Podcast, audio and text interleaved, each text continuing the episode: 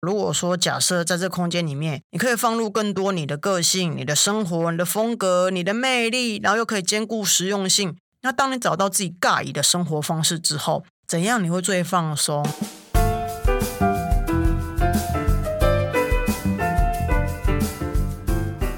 ？Hello，欢迎来到 Happy Halloween。我是想要突破舒适圈，正在发展新职业、发现艺术新趋势的室内设计师，转做风格师的 Win。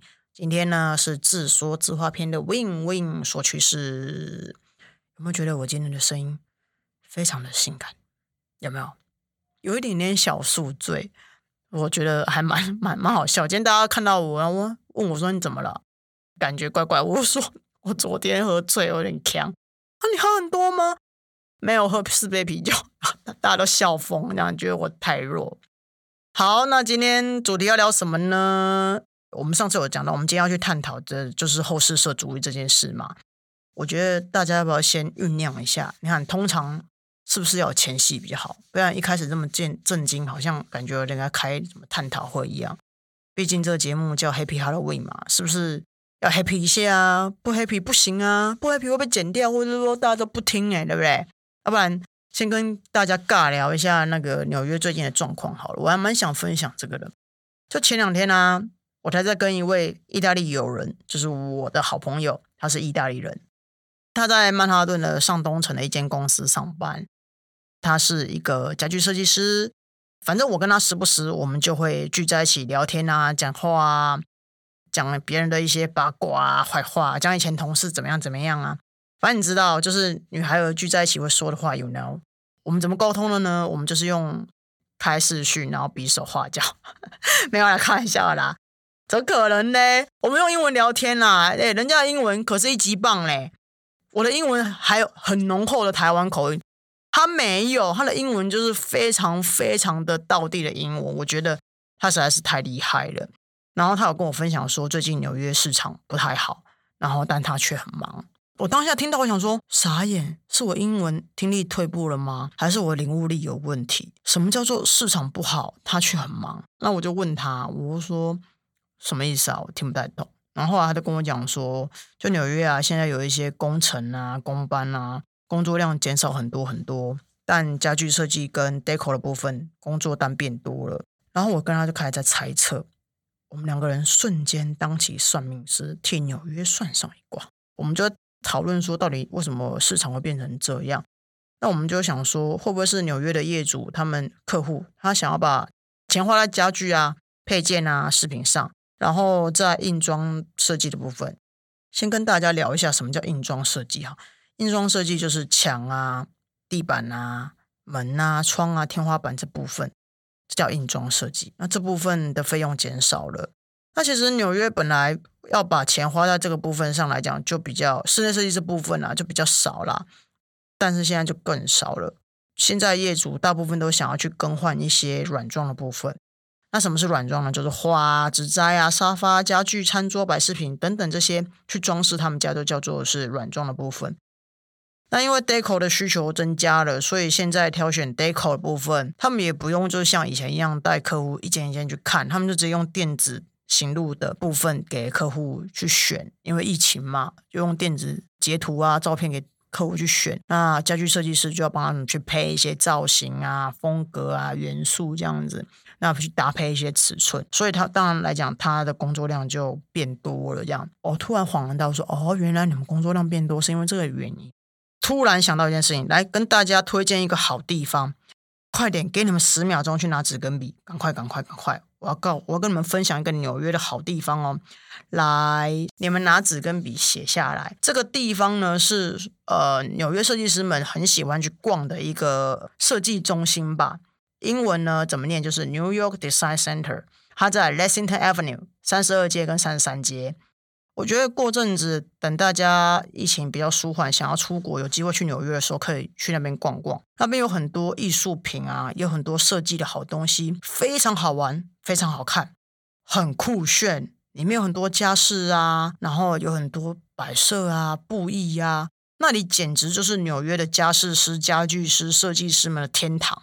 反正只要你们去，我觉得不会让你们后悔了。你们就去看看，你出来，我跟你讲，身份高一阶。内涵瞬间提升，有没有？我就觉得这样我们又太浮夸。反正我觉得你们去去逛逛看啊，那附近也蛮蛮多好喝的咖啡厅，你们可以去那边喝一喝咖啡，这样子我觉得蛮不错的一个地方，推荐给大家哈。然后啊，我们刚刚提到软装的部分，我觉得在这边还是要建议一下，就是台湾听众朋友，我觉得软装的费用还是不要省太大比较好，毕竟软装的部分啊。就是像画、纸在沙发、家具、餐桌等等，它其实跟我们人体的皮肤接触比较多，然后我们也会花比较多时间，比如躺在上面呐，然后在上面蹭啊蹭啊。所以我觉得，呃，有一些材质啊，或者说有一些内容填充物的部分，还是要请大家慎选，很重要哦，这要慎选哦。那其实，在呃室内设计部分啊，我觉得要要求安全跟实用啦。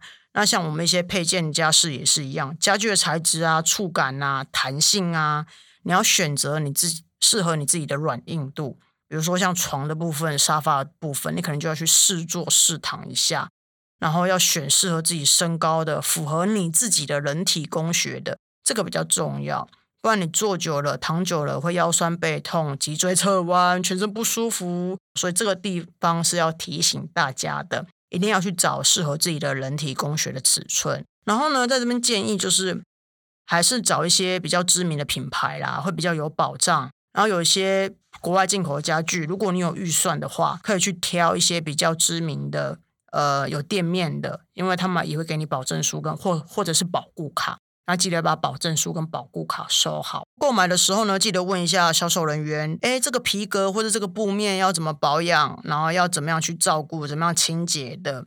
我觉得这部分是大家都会忽略的，所以要记得。比如说，我之前遇过一个例子，好了，就是其实它每一间品牌的地毯，它的保养跟清洁方式不一样。有些呢，它可以用吸尘器直接吸，然后有些呢，它可以用一些除尘棒直接弄，然后有些人可以用鸡毛掸子直接清一清。但有些不行，像我之前遇到一间知名的就是家具的地毯，它用 Dyson 吸的话，它就是那个毛都会脱落这样。然后有些地毯呢，它可以给猫吃，可以化毛，开始乱讲嘛。好了，后面这个给猫吃化毛的我乱说，这个这个不要学哈。反正呢，你们记得买完东西要跟店家确认要怎么保养跟清洁的好吗？好啊，那我们回归一下我们今天的主题好了，Post Interiorness。你们还记不记得我的本科是什么？你们记得吗？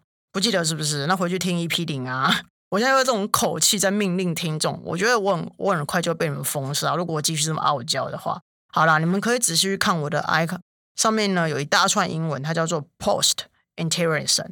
我现在就来好好解释一下这一串看起来很假鬼假怪的英文，它到底是什么意思。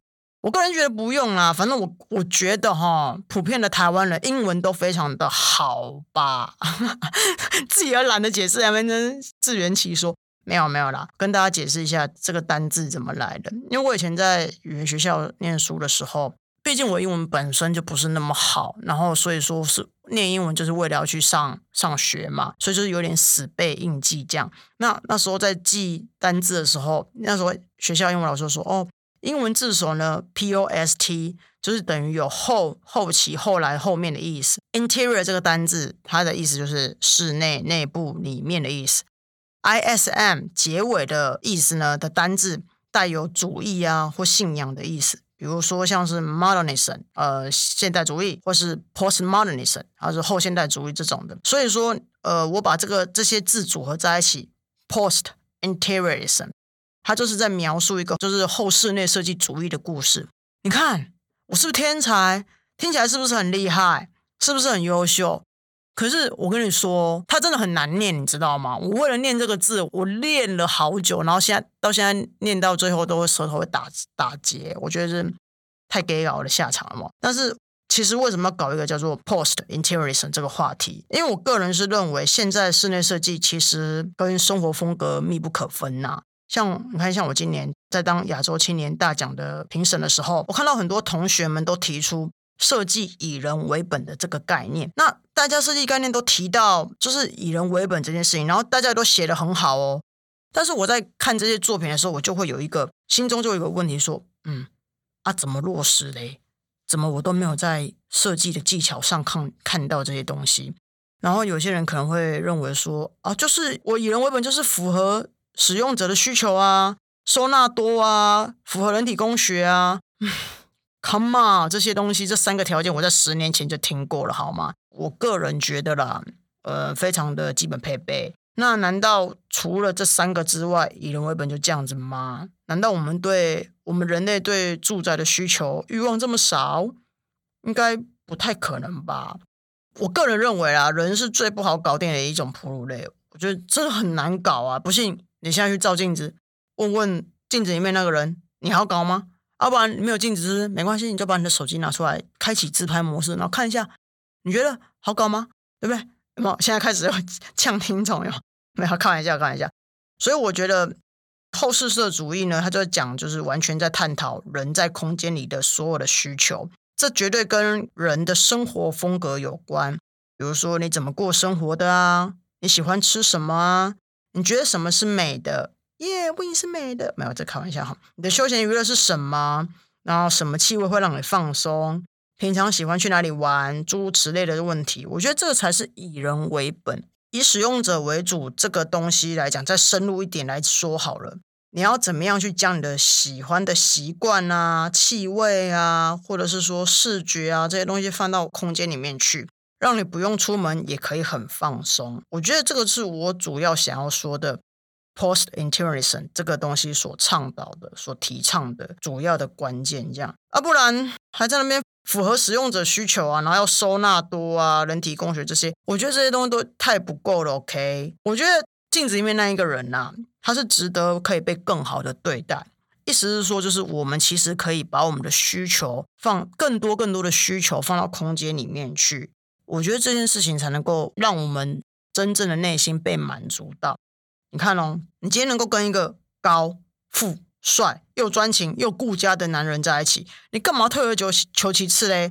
然后你今天可以跟一个又正又美、身材又好又会照顾你的老婆在一起，然后又不会烦你的女生在一起，你干嘛不敢追？所以我觉得人就是要一直不断的去追求更好的、更新鲜的东西。我觉得那个东西才是有有一个哦期待值在，然后就会越变越好这样子。然后一样的啊，如果说假设在这空间里面。你可以放入更多你的个性、你的生活、你的风格、你的魅力，然后又可以兼顾实用性，这样子是不是更好了？我觉得啦，人不要没有自信，不敢去追求更好的你，或是说更好的东西。我觉得你就是值得去追求更好的。而且呢，空间是死的，如果里面没有住人、没有人在、没有人味，那有屁用啊！你空间再美，人都不在里面了，到底有什么好？所以。还是要，我觉得那个空间一定要有人在，有一个人味，这样感人味感觉有点奇怪，就是把你的精神放进去，把你的灵魂放进去，把你个性放进去，那空间才有意义嘛，对不对？所以呢，如果把室内设计想的太简单，那我觉得就是低估了我们现在的需求了。所以你你会不满意、不满足，我觉得这些都很正常啊，因为人的喜好跟品味本来就在改变，不是吗？那你去想想哦，你花那么多钱。买了一个房子，你这么辛苦的工作，咬着牙还贷款，难道你就希望你的家不要漏水，不要有壁癌，睡觉不要被太阳晒醒，东西有地方放，鞋子有地方放，有一个地方吃饭睡觉，就这样就够了吗？我觉得我刚这样形容下来，是不是有点可怜的样子？没有啦，我我是觉得说你这么辛苦。我们大家都那么辛苦工作，然后也那么辛苦的去买了一个房子，我觉得就要好好的犒赏一下自己，然后让让这个空间去服务你。哎，等一下，我说的犒赏自己这个东西，不是说去吃大餐，或者是去买一台 PS Five，或者说去买一台 iPhone 十二，就是犒赏自己。我觉得，我觉得不是的，哦我是说你去买了这个房子，你或者说你现在既有的房子，它其实它就可以治愈你了。对你没有听错，因为你的空间。会说话，没有了。我的意思是说，你就用你的个人的生活风格，你就可以去疗愈你自己、你本人了。而且你不用花大钱就可以办到了，你不需要一个铂金包就可以疗愈你的好吗？你现在原有的空间就可以办到了。所以我觉得后世社主义呢，它其实管得更宽，就很像住海边一样，你知道吗？就以前的室内设计师好像就觉得，哦，就只有包含室内设计、工程啊、装修，就这样子而已。在那那时候那个年代，可能这样就足够。可你看现在哦，我们现阶段，你看看很多的新的职业都被包含在室内设计里面。你看像收纳师、布置师、家饰师、软装师、风格师这些东西都被包含在室内设计里面啊。所以是不是时代不一样？我跟你讲啦，时代不讲啊啦，时代不讲啊。对于我来讲，我觉得这个东西是大家要有意识去辨识到，说哦，原来这时代真是不一样。我来讲一个故事，好。我爷爷呢，他其实他就是一个琴师，天才琴师那种，无师自通那种，他自己自己学就会弹，就会弹看那个呃谱这样子，他弹琴非常厉害。然后他到中年的时候，他就开始自己投资买房子整理。然后我奶奶那时候就会去帮他抹墙壁啊、砌砖啊、油漆啊，然后呢就把公寓弄得新新的，然后再把它卖出去。这样说起来，好像我爷爷那时候蛮潮的，感觉他就是三四十年前那种投资客。可是你知道那时候？我爷爷说，房子只要干干净净、白白亮亮、坐北朝南，就很抢手，很多人买。然后我奶奶还因为这样，就是抱怨说，买的房子多，然后要整理起来再卖出去，这样很累。这样，可是你们知道吗？我爷爷、我奶奶那个那个年代的这样子房子这样子弄，他们就可以卖的还不错的价钱。可是到我爸爸这一辈，他就会开始讲求方位，要看方位啊，要合八字、合风水、格局是否方正。然后有些更讲究，就是说啊，建商的材质是什么，配件的品牌是什么，瓷砖的颜色是什么，木地板的色调是什么，天花板的高度啊，采光啊，通风啊，对不对？就是需求不一样。我我这样讲下来好像不太对哦。我觉得也不是说以前的人比较随便不讲究，我我只是说现代人他变得比较难搞，包括我。没有，整个又歪。其实不是啊，就是资讯变多了，考量变多了，想法就更多元了。所以你看，我爷爷那那一辈的，他们卖房子好卖的样子，跟我爸爸，然后到我们现在这一辈，我觉得每一辈的需要又不一样啦。那我觉得，当然是大家越活越精致，所需要的生活风格跟居住品质，当然就越来越讲究啊。我个人认为啦，人一定都是往好的啊、优质的方向前进嘛，对不对？而且啊，过去大家可能会认为要过好生活，每个月都要赚好几十万，然后还要开上好车、住上豪宅。我觉得其实现在不用。我觉得现在这个年代，就是我这个年纪、这个时代，我觉得已经不流行这种东西。我觉得大家现在追求的是讲求一个舒服性、舒适度跟一个没有压力的那种感觉。如果你是活在，我是这样讲好了。你觉得你活在别人眼中这件事情重要，还是你让你自己过得舒服这件事情重要？你要仔细去想想哦。你买这些好车、名牌，你是为了你自己，让你自己开心，这件事情重要，还是因为别人羡慕你而你觉得重要？这个是你们要去探讨的。像你拿这个包包，这个包包可能要七八十万。到底是别人羡慕你这件事情让你觉得开心，还是你真的拥有这个包包，你打从心里面开心？我觉得这个东西是现代跟过去，我觉得有点不太一样的地方。那我个人是追求我自己过得舒服就好了，所以我今天也穿的非常的随便，反正经纪人也不在，我就随便乱穿这样。好，反正呢，我开这个节目就是想跟大家分享我的 lifestyle，然后闺蜜系列单元就是带朋友过来跟大家分享他们的 lifestyle。那听众朋友们可以从不同的人事物上，借由就是听的方式，找到自己真正的 lifestyle。意思是说，就是我们刚开始不会的时候，我们都是从模仿开始，或多听开始。那当你听多了，或是你有更多更多的资讯之后，你就可以做你自己想要做的。你这样才有办法过上自己尬意的生活嘛，对不对？那当你找到自己尬意的生活方式之后，第二步就是要克制化你自己。最常待的空间，那你就会发现，在这个空间里面，这个特殊的元素里面，怎样你会最放松？这种东西它是急躁不来的，你知道吗？有些人会花一辈子的时间，还是不知道自己喜欢什么啊，然后不知道自己看到什么，他才会开心。那不知道自己闻到什么样的味道才会放松。我觉得这件事情是需要一点时间去自我探讨跟研究的。没有啦，我觉得可能有些人会有困惑，说啊，为什么要在这时候，就是二零二一年这时候搞什么生活风格？可是你们知道吗？生活风格这件事情其实是可以治愈你自己的情绪，而且它可以让你更做你自己之外，还可以更了解你自己，然后你会更爱你自己。所以，当你在这个空间里面完全放松的时候，你会找回你自己。然后呢，当你在这个空间里面释放压力，你会拿回。就是你自己情绪的自主权哦，你知道这段话什么意思吗？意思是说，就是我们常常啦，在这个年代，或者说在这个疫情的时代，有些人很容易情绪会被他人影响。有时候情绪一来，哇，整个人就好像被拖着走一样，是不是很痛苦？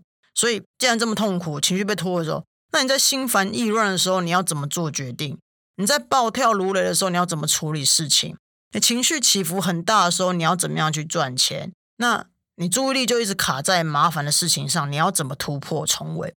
生气的时候，你心中绿巨人浩克，哇，整个都出来，你怎么跟人家沟通？没办法嘛，就是很像洛基一样，把千把大人家甩一遍，然后再跟人家沟通吗？不可能啊！可是呢，如果这时候你的空间突然出手帮了你，舒缓了你的情绪，我是说舒缓，不是解决哈。就你静下来之后。你才有办法像钢铁人一样去打击犯罪啊！哎，你不要忘记我刚刚说过的哈，空间会说话哦，他会说话去疗愈你哦。我听讲还是很可怕，很吊诡。好了，OK，反正呢，我觉得人一定要静下来，才有办法去处理后面的事情。不管它是什么样子的麻烦，它都一定会被解决的。可是你首先要先静下来。那你要怎么静下来呢？当然就是空间，它有办法帮到你呀。所以啊，我觉得后世社主义它就是要创造出一个可以疗愈人的空间，这对我来说才是真正的以人为本。那至于要怎么做呢？你不要急，我会慢慢教你，你就继续听我节目就好，反正我不会亏待你的。那如果你很急，就麻烦你去我的 Facebook 预约咨询好吗？但是这个是要收费的，所以。大家不要乱花钱，但如果你真的钱很多，那么我可以，好不好？对啦，你准更准确来讲，就是我就是要教你怎么过生活啦，然后活出你自己的生命啦，过你自己想要过的生活风格，并且你会很厉害的用在任何你所想要用到的空间上面，是不是？听起来很棒吧？所以，如果你跟我一样想要突破舒适圈，做点不一样的改变，也想要有自己的 lifestyle 的话，欢迎追踪我的节目啊！谢谢大家收听喽，下次见，拜拜。